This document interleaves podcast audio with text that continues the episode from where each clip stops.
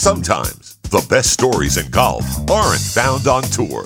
You'll find them at the back of the range. And here's your host, Ben Adelberg. And thanks again for hanging out here at the Back of the Range Golf Podcast. I'm your host, Ben Adelberg, and this is episode four. That big voice you just heard right there, yeah, that's Mitch Phillips. Check him out at mpvoice.com. He makes us look really good each and every week, and we cannot thank him enough for his support of the podcast.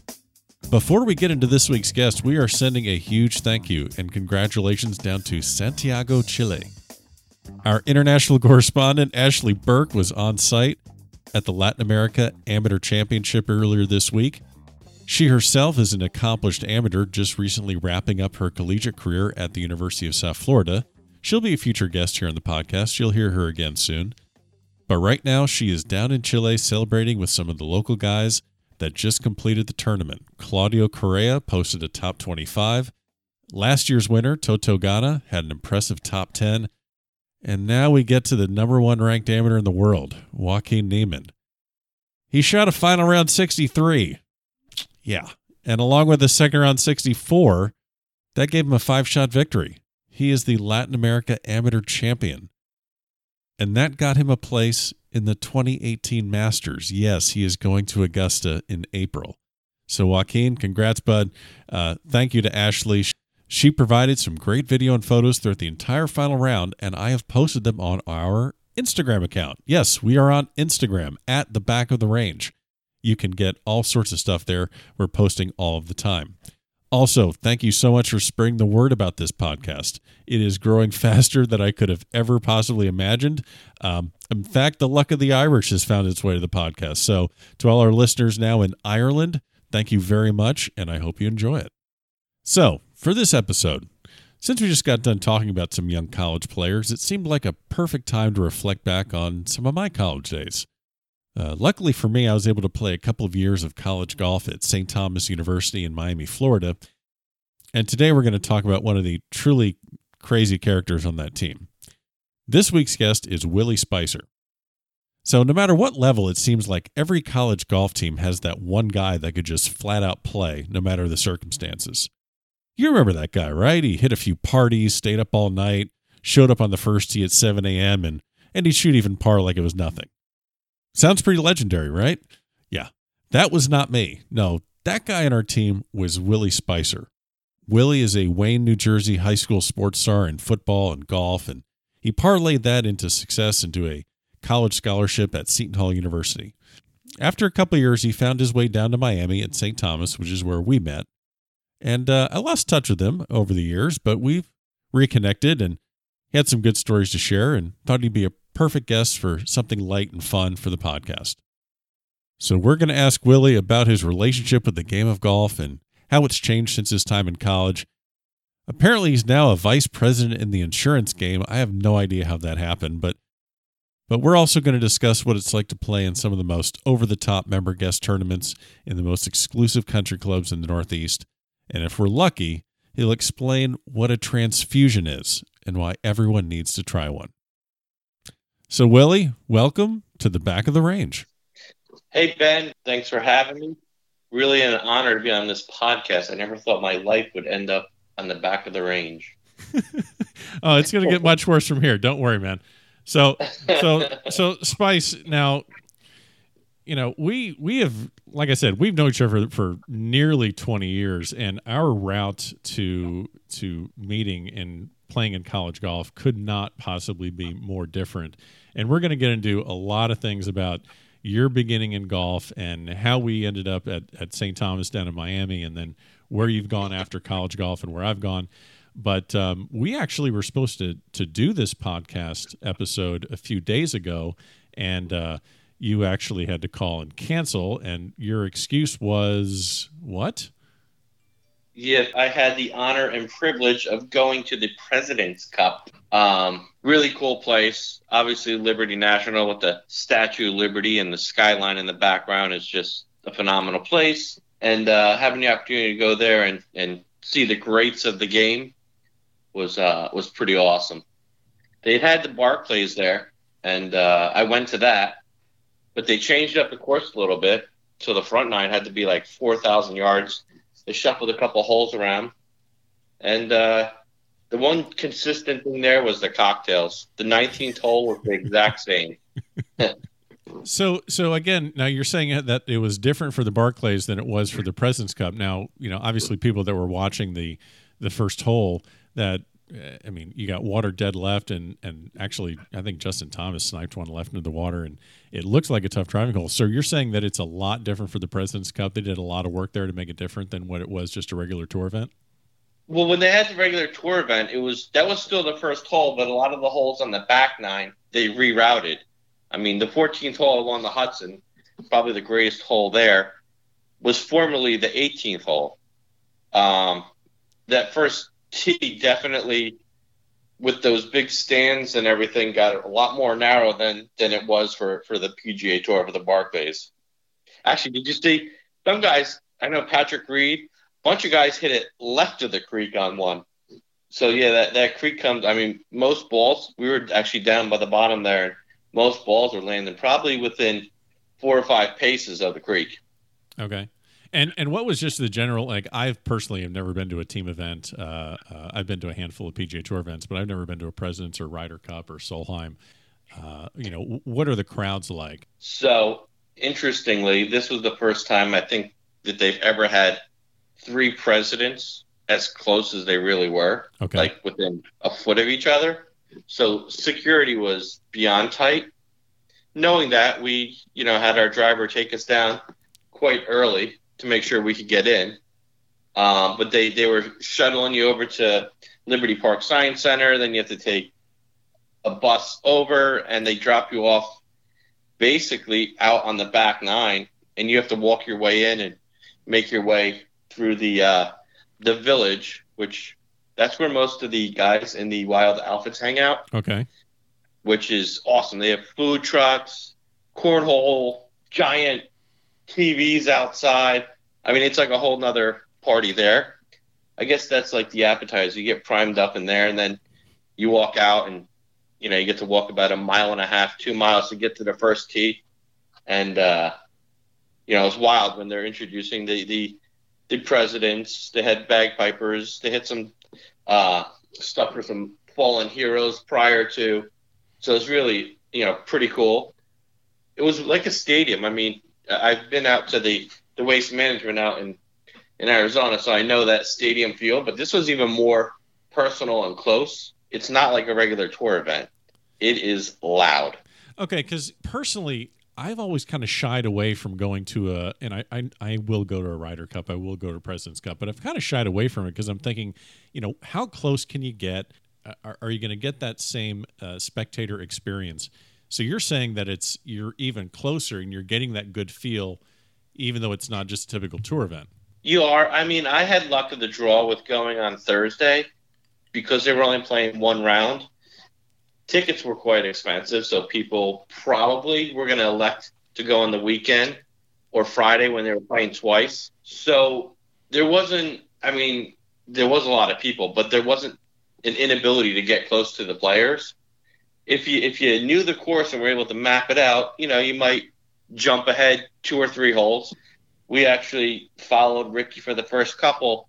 Then we jumped out to the captain's uh, pavilion out behind nine and we're able to you know get ahead of them. And then you watch you know three groups go through nine, ten, and 11 and then you know then you jump ahead to 14 so so you you, you got to find your spot and then you're not quick to run. You're going to watch a few groups go through but their pace of play is really slow in this event yeah it's a pure grind and it's pretty cool because it reminds me of college golf because when we're on 10 a little 144 yard par 3 and you got Stricker writing down what the players are hitting as they're hitting it in the bunker short, or you know, a couple guys flew the green. You know, he's walking back to the tee, telling the next guy what they hit. Well, it sounds like it was an amazing experience being at the President's Cup, and it's really actually nice to see that they have righted the ship. And I cannot wait to see what Paris is going to be like for the Ryder Cup. So let's let's kind of get uh, a little back on topic here. You're starting the game now. Clearly, uh, by your listening to your accent, perhaps you can tell our, our audience what it was like to uh, to grow up in uh, in southern Arkansas. What was that like? well, at a real young age, my parents moved to New Jersey. Shock. And uh, yeah, that's where I got the accent. No, my uh, so grew up in uh, northern New Jersey. Actually, when I was born in '76, my father took his first head professional job at a club called Tammy Brook Country Club in Cresskill, New Jersey. Um, so yeah, so from an early on age, with him being in the business, I spent many a Saturday or holiday afternoon up at a at a country club, probably locked in the uh, office in the pro shop, so I couldn't get in trouble or do anything to get him fired. Yeah. Now we we have a, a, very distinctly different upbringing in the game of golf. You're son of a of a head golf professional. You know, I kind of was knocking around at, at, at Muni's and kind of, you know, getting you know clubs secondhand and and you know picking ranges to try and get golf balls and kind of trying to figure out a way to get onto golf courses. Do you feel that you had a distinct advantage growing up around a country club and having a father as a head professional? You know, maybe you could speak to a little bit about that because I, I guess everyone assumes that hey, my dad's a pro, I'm going to be great. I get that, and yes, there's parts that may seem that way because you're around golf all the time, but it's a little different when it's work fortunately for me, my dad uh, in 1984 built a driving range. So I was kind of in my high school years a public course player just like yourself. Okay. But my dad had a driving range, so you know we'd go back in the woods, and uh, the first 180 yards was water, and then it was it was tree line. So we'd go back in the woods and uh, learn how to curve balls, you know, low draws, high cuts around the trees, to get them back in place so that you know the golf cart could pick up the balls. So yeah, I learned that, but again, similar to you, I didn't have you know necessarily a country club to play at. When you know my dad got back in the business, I was already or back in the green grass business. Uh, I was already in, in college at that point, so you know I didn't necessarily play that much as a kid, but I did you know work at a golf course, so I hit tons of golf balls. Okay. I mean, I didn't I didn't play very many rounds before high school golf. You know, the the on the flip side, my dad pretty much taught lessons all day, and when we were not, you know, picking up golf balls, we were on the tee line hitting golf balls. So, you know, at a young age, you're, you know, uh, I was probably eight, nine years old, and uh, you know, he would have me perform in front of his his customers and oh, watch my kid hit the ball across the lake. But I had no problem, you know, being a nine, ten year old kid, you know, hitting the ball over the lake in front of, you know, 40, 50 of his, you know, customers. So, so it was cool to be put on the spotlight, but, you know, it didn't really mean much because, you know, I was just a kid in gym shorts and a t shirt hitting it far over the water. So obviously, I know your family pretty well, and obviously, your father being a head professional. Uh, you're the oldest of three boys. Uh, Peter, the middle brother, he played some golf. He's not really in the game anymore. But tell me about your youngest brother, AJ. He he got the golf bug early. You know, he was a lot more advanced because of us. He became a really good, dominant junior player. Uh, and then he actually followed in my father's footsteps and became a PGA professional. He has his own golf school up in Paramus, New Jersey interesting fact about him he's gotten to the point a year and a half ago that he was bored with golf and decided he would take the game up lefty. I, I know I know about this and it's and I've seen videos of it. It's the most it's it's unreal. Like I, he's actually he's got a two year goal to break 80 and he's come very close. He's had 81. I think he's at an 82 or 83. He definitely has the ability to. His short game's so much better. He just, you know, it takes a lot of repetition to get the arm strength to hit it far enough. Sure. So, you know, he struggles out of the rough or trying to hit some long irons, but he, he has a newfound love for the game lefty. Now, you mentioned that you really didn't play a whole lot um, before high school. So, uh, sounds like golf was not your pri- was not your primary sport. Definitely not. Okay, so golf was probably the fourth okay sport for me. Uh, football was very big. Pretty much all my brothers and I were were all state athletes in football, and then golf was kind of just there. Okay. My dad kind of instituted with us that you know it wasn't mandatory we play, but we better learn the game because we're going to need it later in life. But you know, you know, as a as a 12 year old kid, the last thing I want to do is go hit golf balls. It was let's go play some baseball, let's go play basketball or football, anything other than golf. It wasn't necessarily the cool thing back then. Right. Right. We would go to the range and there was batting cages. We'd take batting practice and we'd go, you know, chip some balls or ride the picker or, you know, go in the back and make a make a golf club. I think by the time I was 11, 12 years old, I had enough time in the epoxy from making clubs or had the ability to regrip a club probably by the time I was 10, 11 years old. So you played a lot of sports as a kid. What was it like when you really did get committed to golf? Once we got committed to playing high school golf at DePaul High School, we ended up having a spectacular team. I happened to be the captain playing number one. My buddy Anthony Scalba, who went to Palm Beach Community, then played on the Nike Tour for a little bit, was the two man. My brother Pete was probably the three man. Another good athlete, Jeffrey Heaney, who ended up playing at Bergen Community College, was our four man. Sean Thomas played at Rutgers, and Sean Stasinski. I don't know what ended up happening with him, but we had basically five scholarship athletes on our golf team. We went to uh, the States and we played at, I think it was Farmstead. I'm going to say I shot 76, little down in the dumps, you know, a typical 16 year old kid Sure. and uh, my score didn't count. So in high school, we played four of the five scores. So we had, yeah, we had really, really a solid golf team. Won the the, the state uh, section. So so we had a really, really solid golf team. Uh, come my junior year, I start playing really good. Won the uh, the junior masters, which was down at Manasquan River. My game started to get you know pretty good, and uh, started looking at colleges. And uh, then I played with a couple guys who was going to Seton Hall. I was a pretty good student. I was definitely not an honor roll student. But when I learned about, you know, at least up here in New Jersey, um, the value proposition of, of the alumni at Seton Hall and all the school had to offer, you know, up in the Northeast, I was, you know, pretty excited by it. Went there on one of my visits and really kind of fell in love with the school. The basketball team was awesome. Obviously, they were a Final Four team.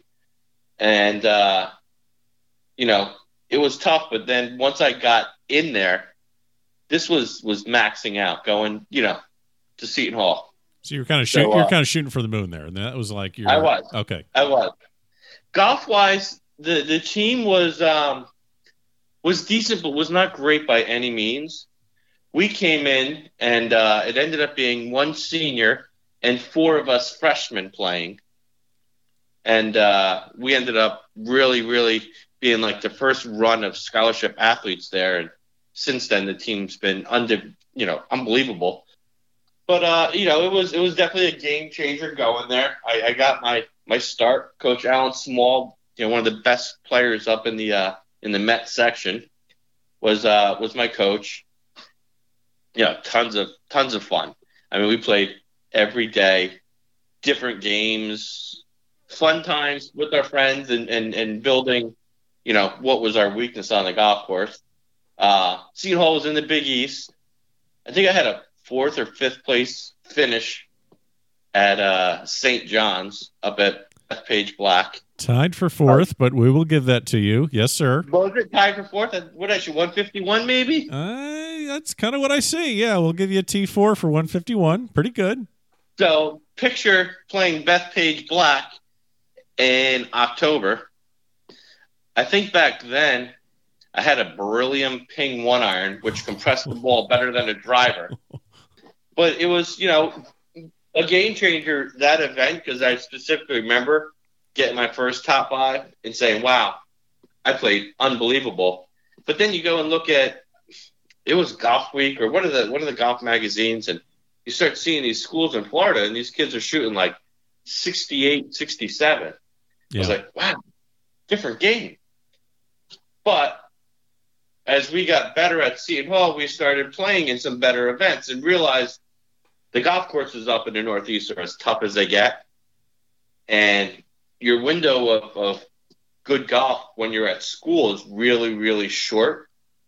So you're playing difficult golf courses under really, really difficult conditions. So it kind of got in my mind that I may want to pursue going to Florida.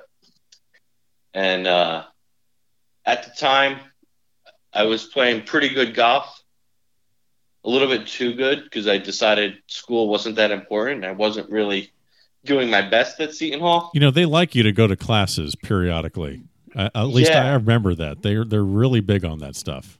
I didn't realize. I saw that syllabus and I'm like, okay, it sounds like I have to be here three days, midterm, final, and first day to get the syllabus. Mhm. No. You know, I thought I had it conquered. okay. and uh, didn't work out so well. So uh, I guess after my second year, I went back to school, redshirted. My third year did not play, and uh, we had made our way down to, I guess it's in Delray Beach, the Atlantis Golf Club down by you.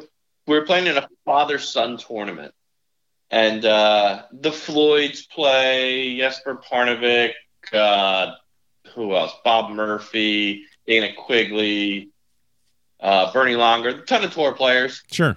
So we we uh, are playing in that, and uh, there was a gentleman there named David Pizzino playing with his father.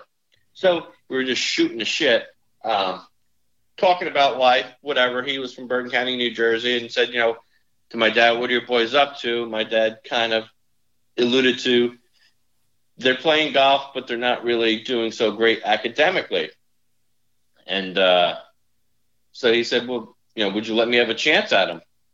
And uh, he said, "Well, it's up to them," because at that point, I think he was kind of done with us not going to school. Sure. So uh, Coach Bazzino gave us an op- gave me actually an opportunity to come down to South Florida and go to St. Thomas. And that that kind of takes us to when we first met. So we, you know, now that we actually are talking about it, we actually had pretty similar routes to get to St. Thomas. I had gone to the University of Kansas for a couple years. I didn't play golf there, but I didn't do great academically. I came back and and kind of worked some odd jobs and and my uh, my meeting with with uh, Coach Bazzino was was pretty similar. So you go from playing really tough golf courses in the, in the in the Northeast, and then you come down to South Florida, and you're in Miami, Florida, and obviously St. Thomas is not Big East. It's it was at that time uh, NAIA, I believe, Sun Yeah. Florida Sun Conference. Yep. And you know there we are, and and basically we show up the same year, which was 1997. And and what were your first impressions just coming from from that atmosphere to St. Thomas? It was kind of funny because I had never seen the school. I just knew I needed an opportunity. Sure. So, coach gave me the opportunity, and I said yes, accepted a scholarship. I didn't even know anything other than it was in Miami, and I just kind of thought of Miami being South Beach and Doral. Sure. Didn't realize really. Yeah, Saint Saint Tom, yeah, Saint Thomas University is not in Miami. So Saint, Saint Thomas University is in. And hey, by the way, we're both very proud graduates of Saint Thomas I mean- University. Very proud. And, Listen, uh, you know how many times that street is on the, the show Cops? I, damn, all right, I'm going to edit that out. No, I won't. But anyway, so um, yeah, so it, it's So, in uh, it's in Miami Gardens. Do you remember the three legged dog that ran ran out by the entrance all the time? Yep. okay. All right. So we'll just leave. We'll just leave it at that. We're going to move on because hey, go to stu.edu. Go check it out. It's a great school. So anyway, um, you're you're you're getting in. You're you're getting your feet wet, and and we're playing. Um, you know, we're we're running into all these different uh, guys on the team, and and we all really you know meshed. I think I think we meshed all pretty well. To be honest with you, I think it was a. It was amazing how it was every walk of life. oh yeah. Yeah. Actually, none of us, I don't think, were, you know, country club kids. We all just kind of had a little knack for the game and, and kind of just fell together, and that's where we ended up. Yeah, no, I, I totally agree with you. It was it was a very um, and and I was just you know for me just being on a college golf team, I never dreamed I would I would have that opportunity. So I was just thrilled to be there. And so one of the the I mean we have a lot of stories we can talk about the college days, but so I think the first tournament that we had, and I actually had to look this up because there's really I mean really uh-huh. hope I really hope you get into this story because so the first tournament I looked this up. Um, it was our home tournament, and it's at the Golf Club of Miami, and this is back in 1997. And and I think we were able to put the A team, and the B team out. You run the A team. I think I was yeah. probably playing. Yeah, I remember. Yeah. So I'm yeah. Play, so I'm playing like the six or seven spot. So I'm like the two man on the B team, and I'm just basically like just trying not to embarrass myself. And and I think I played actually pretty well on the first day. It was a Saturday. Um, I think I shot one over, two over, something like that. I was thrilled. And I, if I remember right, you uh, I looked it up. I think you shot like 71 or something like that. And, and I think we were leading the tournament or tied with Brevard Community College, but we were right up there. And as I said, this is Saturday, October 25th, 1997. We're leading. And another thing happened on Saturday, October 25th. Um, that was game six. The Cleveland Indians were in town. Yes, they were. So this is this is game six of the World Series. Uh, Florida Marlins, they're Miami Marlins now, but Florida Marlins against the Indians. And why don't I think you, it was El Duque even pitching. Uh, I think that might it's very possible, but why don't we just kind of? Well, actually, no. That would have been Livan Hernandez. El Duque, yeah, that was his older brother. You're right. But You're before, right. Bef- yeah, but before this turns in, before this turns into a baseball podcast, which is not my intention, let's go ahead and get into. You shoot your 71. We're leading the tournament. Coach is just fired up. What happened that night, Willie? Pretty what, psyched. What? Pretty happy. Okay. Uh, Rich Merton who I believe shot 69 day one. I I think uh, you're right. His father had uh, two tickets for Game Six of the World Series, kind of behind the duck. But no, I was actually you know what behind home plate in the mezzanine section, and uh, Rich said, "What do you think?" I said, "Well, I have my parents' car.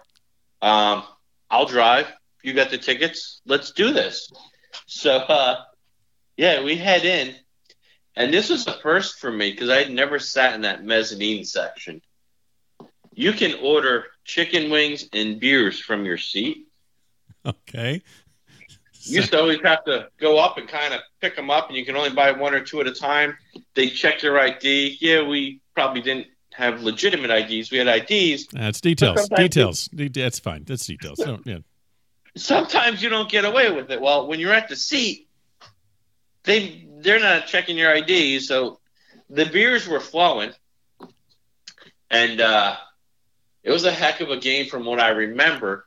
Unfortunately, we did not get to see the last pitch. For some odd reason, they asked us to leave. Now that sounds kind of rough. Why would they do such a thing, Will? Probably miss us. okay. So, needless to say, uh, it was a quick exit for us. We could not find the car, which was not a good thing. So, uh, yeah, we had to get picked up, and uh, it was late. I think we went out after.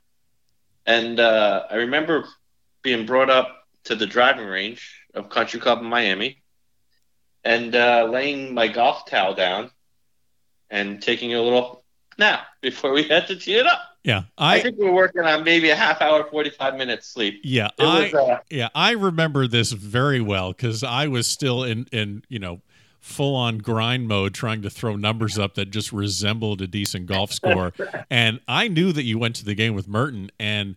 You know, Pizzino was coming up to me like, "Where's Will? Where's Will?" I'm like, "I, I don't know, Coach. I, I don't know." And I just remember you and Will showing up, or I'm sorry, you and Merton showing up very, very late, and um, I distinctly remember you looked awful. Um, yeah, I I wasn't caring what I was going to shoot. I was thinking how embarrassing it's going to be when I throw up all day. that was really the thought process. Oh, Actually, man. somehow I think I don't know. You you know what it was. I don't know what the number was. I think I did all right though. You shot 73 on no sleep. Not bad. Yeah. I got to go back to that ritual. If oh well, yeah, like you have to go back to it. I think you're already there. So all right, so so that was literally that was a, a, a that was something I'd never seen because I I was very much just like I said, just to, a total grinder, just trying to make things happen, and and I just was amazed when when that happened. So, um, so we had a lot of good experiences at, at St. Thomas, a lot of good tournaments, a lot of man, a lot of Friday morning practice sessions out in that back field that they. Oh, that was great. Oh gosh, so so we would. it was a little baseball field. I guess didn't the Orioles practice there or something? They always Well- told us the grass was Well, sacred. the, the Miami Dolph the Miami Dolphins actually used St. Thomas as a, as training camp, but but Coach Mazzino had basically mowed out this backfield and threw some stakes up, and that was our range. But um, ah, gosh, I just remember we would have classes. Well, a lot of us had classes, uh, Spice. So um, we had classes Monday through Thursday. And then, um, as just a, a special brand of torture, because Coach knew that we would go out Thursday nights and, and take it pretty deep yeah, it was early you Friday, would right? set those damn Friday morning 8 a.m. practice sessions, and um, yeah, those, those, yeah, those are those are just unfair. I do remember though. We were trying to. Someone got hit. We used to try to hit each other, and they would go out to pick up the ball. I, I I do remember that. Yeah, I think I that. think, it W- was, I think it was Tweety. Maybe Dion or James. Someone hit Tweety. yeah. So Tweety, just so our guest, yeah, Tweety is a nice little uh, uh, a nickname we gave to uh, John Scheidel, one of our, uh, I would say, player manager. Yeah, yeah. Yeah, that's uh, that's that's an honorable title, player manager, or uh, Dion Gonzalez, uh, personal attaché. Um, so so he did a lot for the team, but yeah, I do remember those. So we we we got St. Thomas got to I believe about tenth or eleventh ranked nationally in NAIA. We made a trip to nationals. Um, Twice. Actually, we made the cup both years. that's right. That's right. So so really a respectable um, tenure uh, at St. Thomas uh, playing golf. Uh, did you have any aspirations of potentially trying to play pro, or where did things take you right after college? Initially, as soon as I was done, I had already accepted a job up at Essex Fells Country Club as, I guess, the third assistant. It was someone, you know, just in the shop, maybe worked with the juniors. So I'd spent the summer there and uh, immediately went back down to Florida because it was not for me up here Sure. in the winter. And I think that's where I played the most. Uh, a lot of those one and two day South Florida events. And then I came back up and decided I wanted more free time and wanted to build a business similar to my dad. So I started teaching at uh, the Golden Bear driving range in Wayne and uh, would give 12, 15 lessons a day. Obviously, they were half hours. Sure. It was a grind. It was definitely a grind. Uh, and you learn a lot about yourself when you're standing up on there and watch someone top it for a half an hour. Um, I don't think enough people really understand what the life of a club pro is really like. They assume you're just hitting balls all the time, hobnobbing with the members, maybe taking them out for a quick nine, having a couple beers. It's not really like that, is it? you made some pretty good money, but when you realize that someone came in, and I think back then I was charging maybe $45 a half hour. So for $45, I had a half hour, and this person expected me to make them better as a person when they left. And it took a little while, you know, maybe the first thousand lessons I didn't understand. And then I finally was like, wait a minute. They're looking for personality. They want to be a have a good time and come out of this with something. They're not necessarily going to knock three shots off their game. So you had to really learn sales because you were selling yourself. You didn't have a product. Sure. Essentially, you were up on that lesson to selling yourself. And I got a little burnt out because all I did was teach, teach, teach. The more you teach, typically the worse your game gets. So it was a little frustrating on that end. So uh, I decided to get back into the green grass world. And, and, And, uh, explain just just for for our listeners, just uh, for, what what do you mean by green grass? You mentioned that earlier, so explain what green grass is. All right. So so when you work at a driving range up here and there's snow, they want this thing operating year round. So essentially it's astroturf now. Back then it was mats on top of cement or tar. Okay. Real good for your elbows. Yeah, not so. Um, so that that was a, a synthetic golf course essentially that you were hitting off of a mat. Then when you go to a country club, you have what's known as green grass. So they're not hitting off of you know a mat on tar. They're actually hitting off of real grass. So uh, decided to take a job as an assistant back at a green grass club, which was North Jersey Country Club in Wayne, and uh, met some awesome, awesome people, life changing people.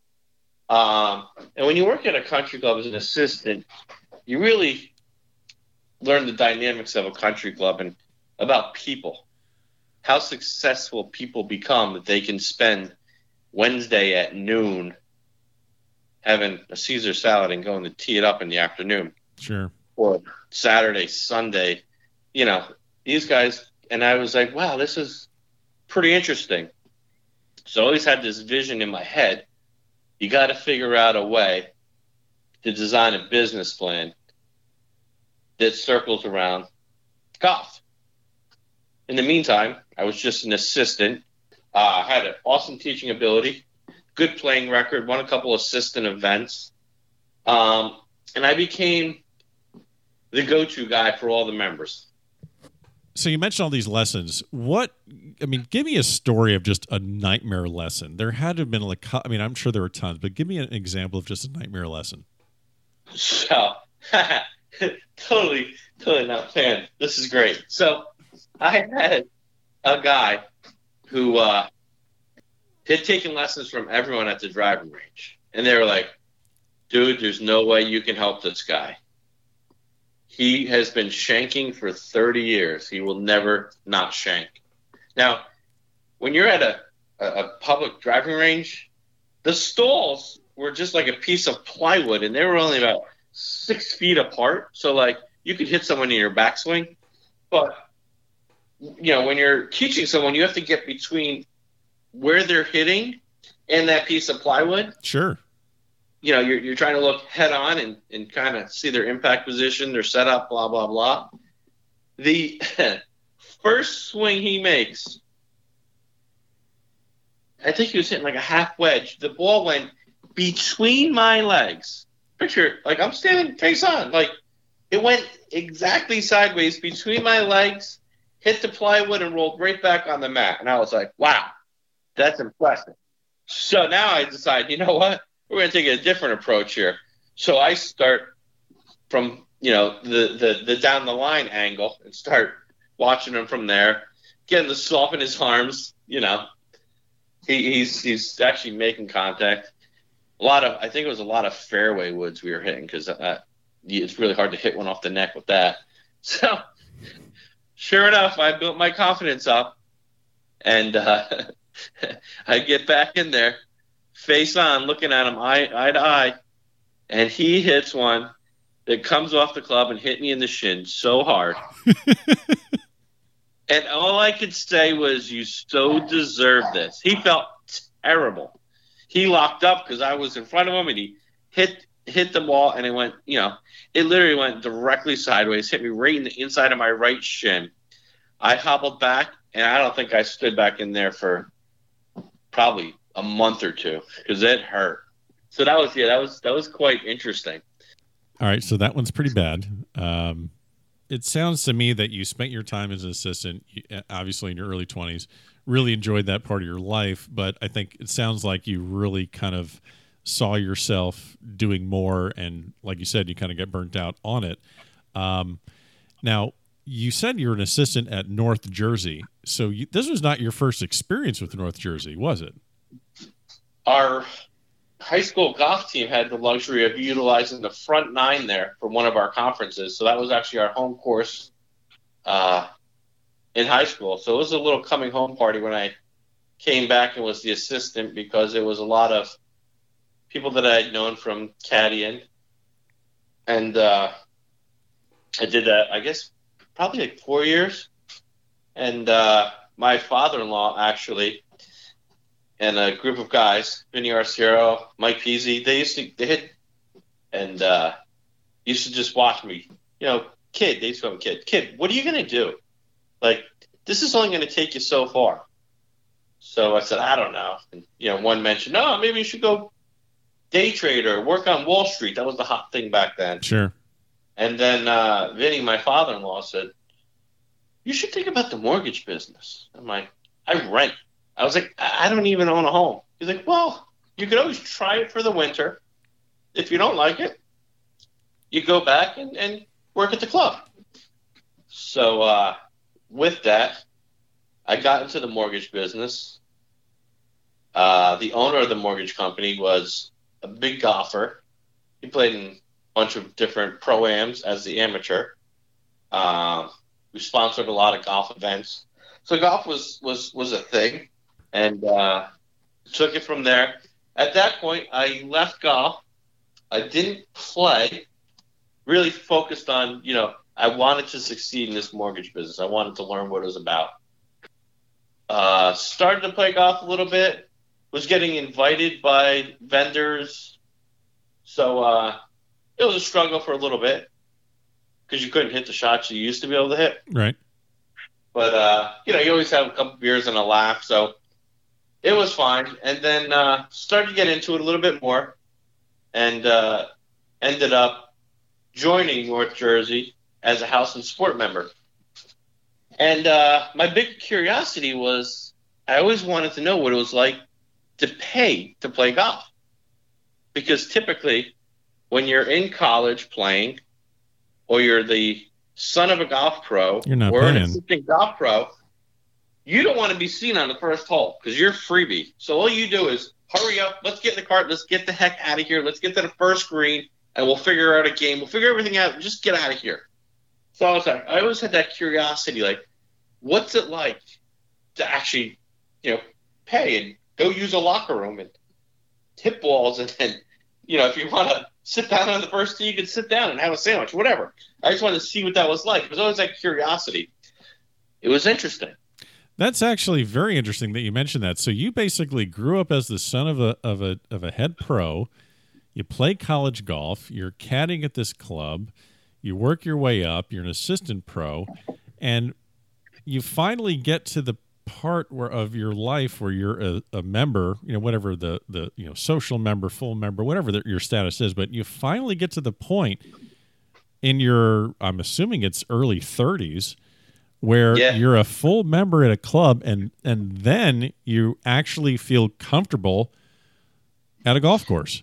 Well, you don't necessarily yet, because now it's you know I'm one of these you know social trial member type of thing. I kind of you know my my old boss, the head pro, was still the head pro, so like I go in the men's grill, like my first instinct is go sit with the pro, Sure. and then if the pro's not there, now I'm sitting with people.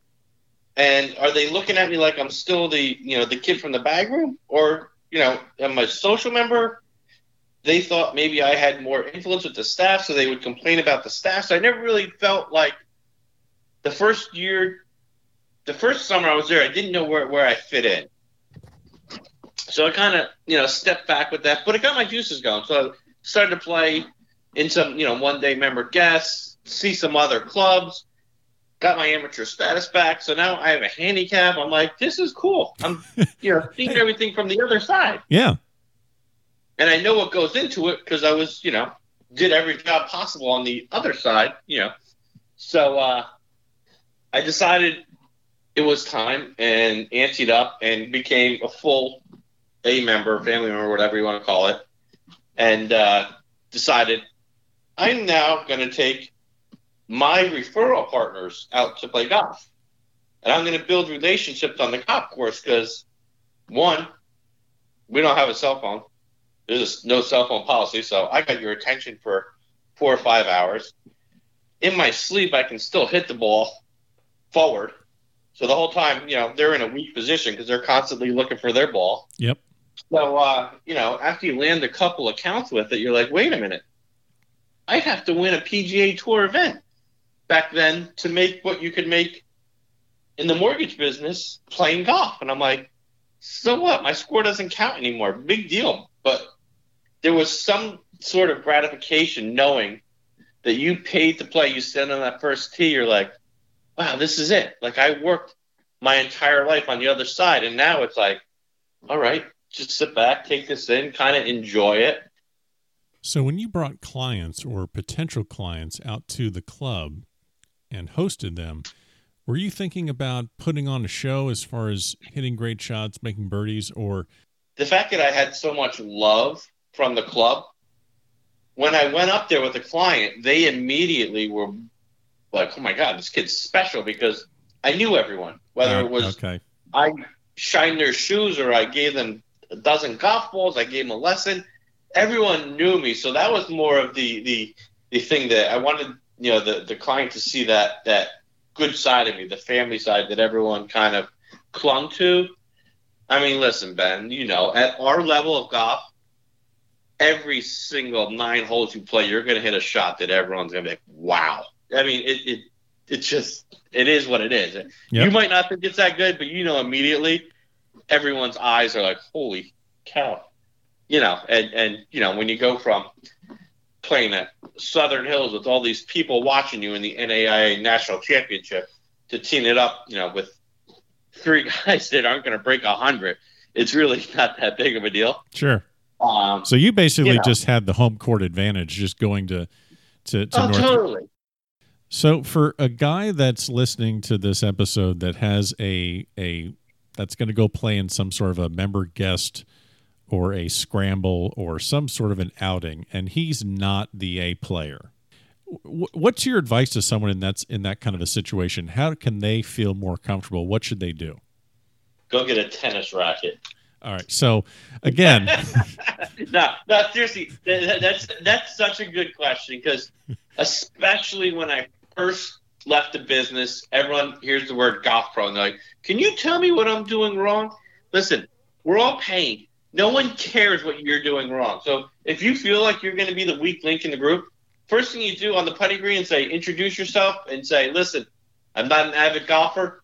I'll tell you one thing: we're going to have a great time today. I'm going to get beers, whatever you want. We're going to have a good time. Then make sure not to bother the A player. Quit saying, "What are you hitting? Why are you hitting? What are you going to do?" They don't care about what what you want to know from them. They want to play the wrong game. They, they, you know, if you're the worst person, you have a nervous habit of trying to overdo it with the best person. So my big thing is leave that guy. Let the best person be who he is. Talk to him about the birds. Anything other than golf, because right now it feels like it's you're just asking for his time, and he's not being paid for this. Gotcha. So that's my big, big pet peeve when you know you get up and hit one. I don't know, three ten off the first hole, and they're like, "Can you watch me and tell me what I?" No, absolutely not. I don't even want to look at you. And now I probably don't want to talk to you anymore. So like be fun. It's like don't don't ask for someone's time. It's just like everything else in the world, you know, at work. Don't ask for someone's time unless you're paying for it. Gotcha. Gotcha. So so you get your amateur status back. Was there an event that you played in that really yeah. stuck out that gave you the itch to get back into the game and devote some time to it? In 2010, my high school teammate Anthony Scalva, who had you know gone down to Palm Beach, was back. He was an amateur. We played in the three-day invitational tournament at North Jersey, and uh, we blew through the championship flight, and uh, we win the invitational, which is pretty cool event. It's a name on a board, and it was really nice to have basically, you know, my best friend playing with me, also caddying for me because, you know, he, he's talking into shots that you might not want to hit um, or weren't so comfortable with. And it was really cool. That was like a big grind point. Sure. And uh, it was amazing, you know, for a year, everyone called me champ. And all of a sudden, like, you know, that gets your computer uh, competitive juices going. So uh, I ended up meeting uh, a gentleman by the name of Matt Worth, who ends up being a, a, one of my vendors now. Uh, he's a probably about a three or four handicap member at a couple country clubs. One is Baltusrol. So he and I hit it off at a, at a whiskey tasting. We play some golf. He can play. I can play. We end up playing a couple of member guests by him, couple by me.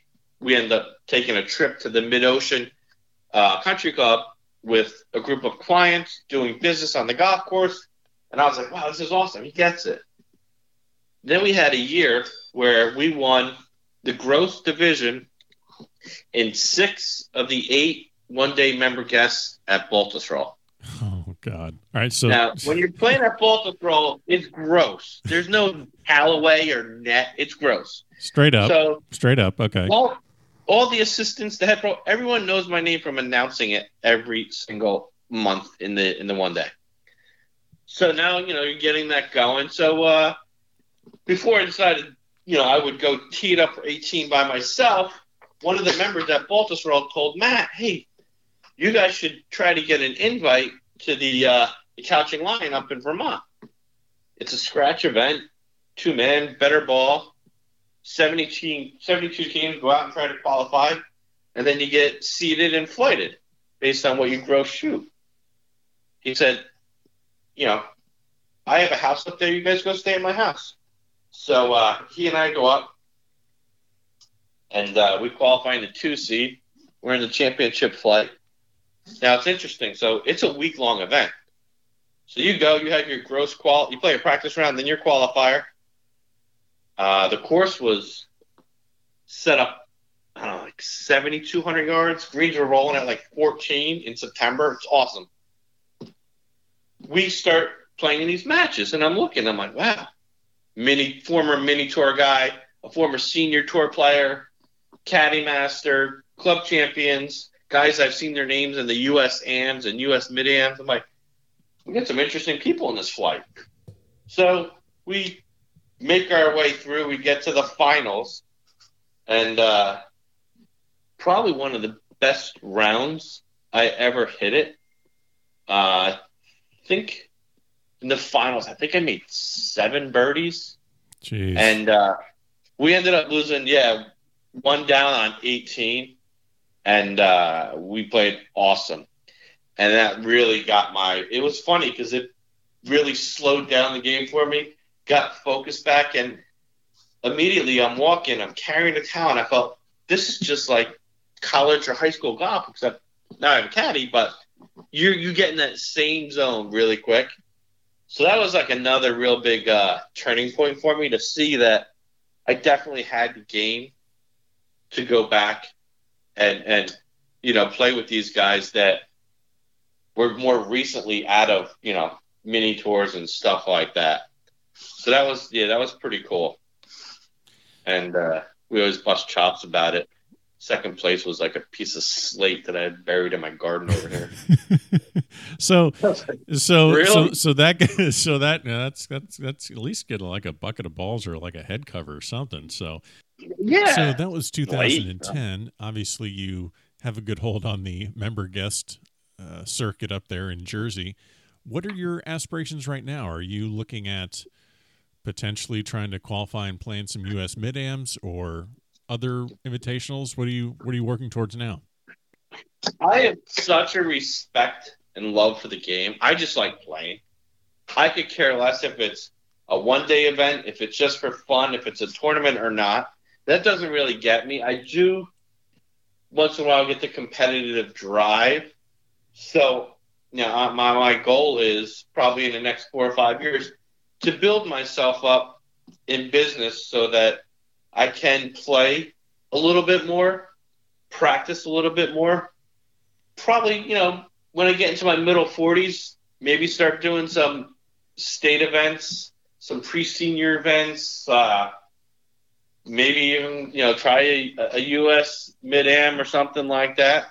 Right now, I'm content. I play in these, uh, I forget what you guys call them, but the three day member guests, Yeah. which my wife caps me at five. I can't play more than five a year. Okay. But That still sounds pretty good. It's great. It's you know five nine hole matches. no real shots.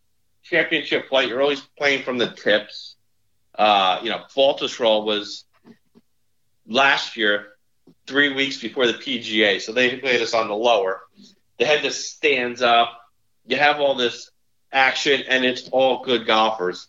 Typically, I'm running into guys from Loyola, Georgetown, Lehigh, guys they played college golf against. So it's cool to see us all still have the respect and love for the game, even though we've all gone our own way and, and done what we've done and worked to become successful. But we all come back, and all of a sudden, we're telling stories about, you know, playing at the RAL or playing at uh, Lansdowne or Georgetown or Metedeconk up in New Jersey and, you know, really kind of going back to, to college and then just grinding out.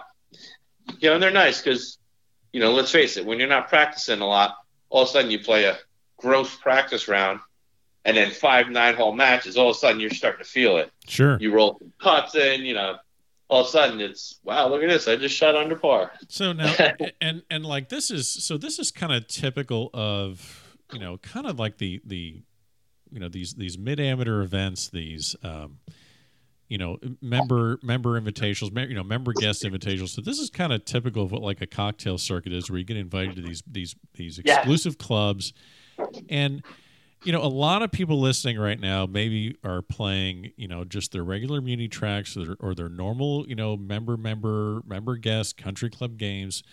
But what's it like? I mean, just give me an example of what it's like to go and play in one of these events at Baltusrol or at Winged Foot or at other these these Northeast, you know, really traditional old school clubs.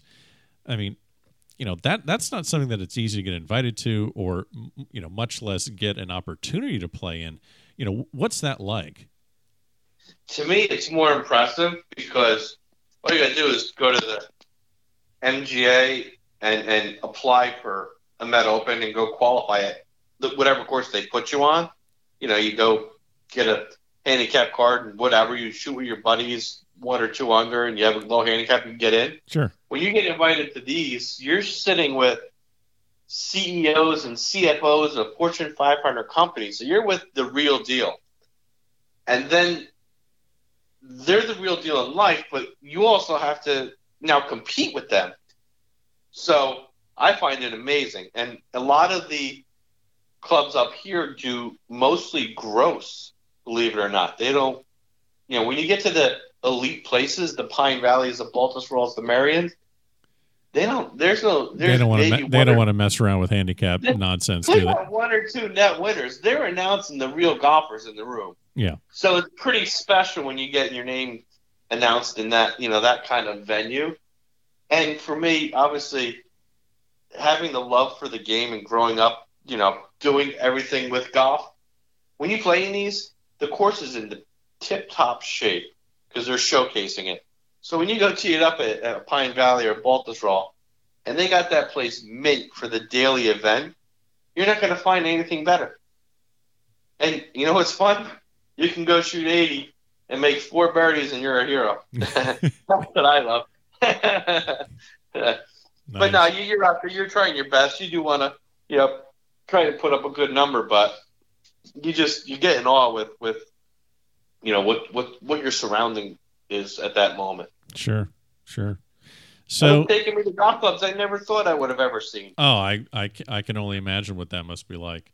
Um, you know, we, we hit on the, the the term cocktail circuit, and in in our previous conversations, getting ready for this episode, you mentioned something about transfusions, and and no, we're not talking about any sort of a medical issue that you're having, um, any sort of. You might need one if you have too many. Yes, yes, uh, but we're not talking about any sort of a plasma or platelet uh, uh, uh abnormality that you may have.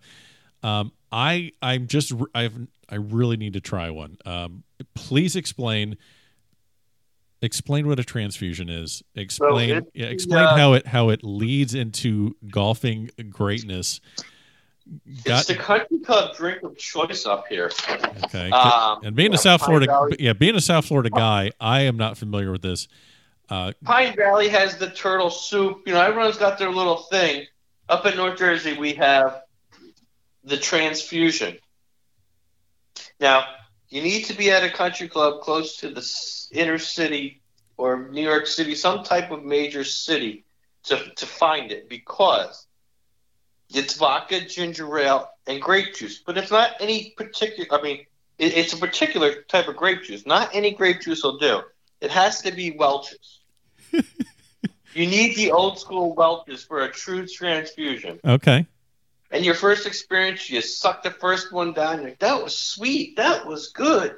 By the time you have your fourth, you are crawling to the golf cart.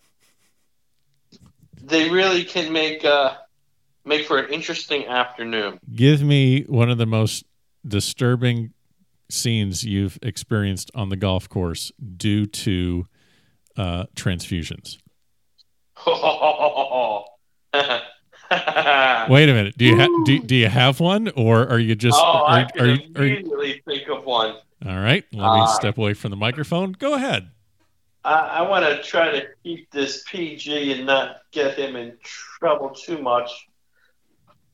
Michael is uh, a public course guy. Michael probably plays five, six times a year. Michael comes up as my guest. Michael thinks I'm just going to have a lot of beers and a good time. So as soon as we get there, he runs to the halfway house. He's like, give me four beers. Comes back to the car. I'm hey, Mike, listen, I appreciate it, but I don't really spend all day drinking beers out here. Cause he's like, oh, I'll drink. I'm like, all right, cool. I'm to go over inside and get a transfusion. Oh, what's that? Well, it's a, it's a drink of choice up here. So Michael says, uh, can you get me one too? I'm like, what are you to do with those four beers? You're to give them back? So he said, yeah, yeah, I'll talk to Lee in the halfway house. I'm like, okay. He runs back to the halfway house. I get a couple transfusions. At North Jersey, it's pretty cool because you can hit the halfway house quite a few times. Hole one, two, three, come right back to the house. After nine, back like you, you hit this thing enough. So uh, Sounds like a brilliant routing by North Jersey, by the way.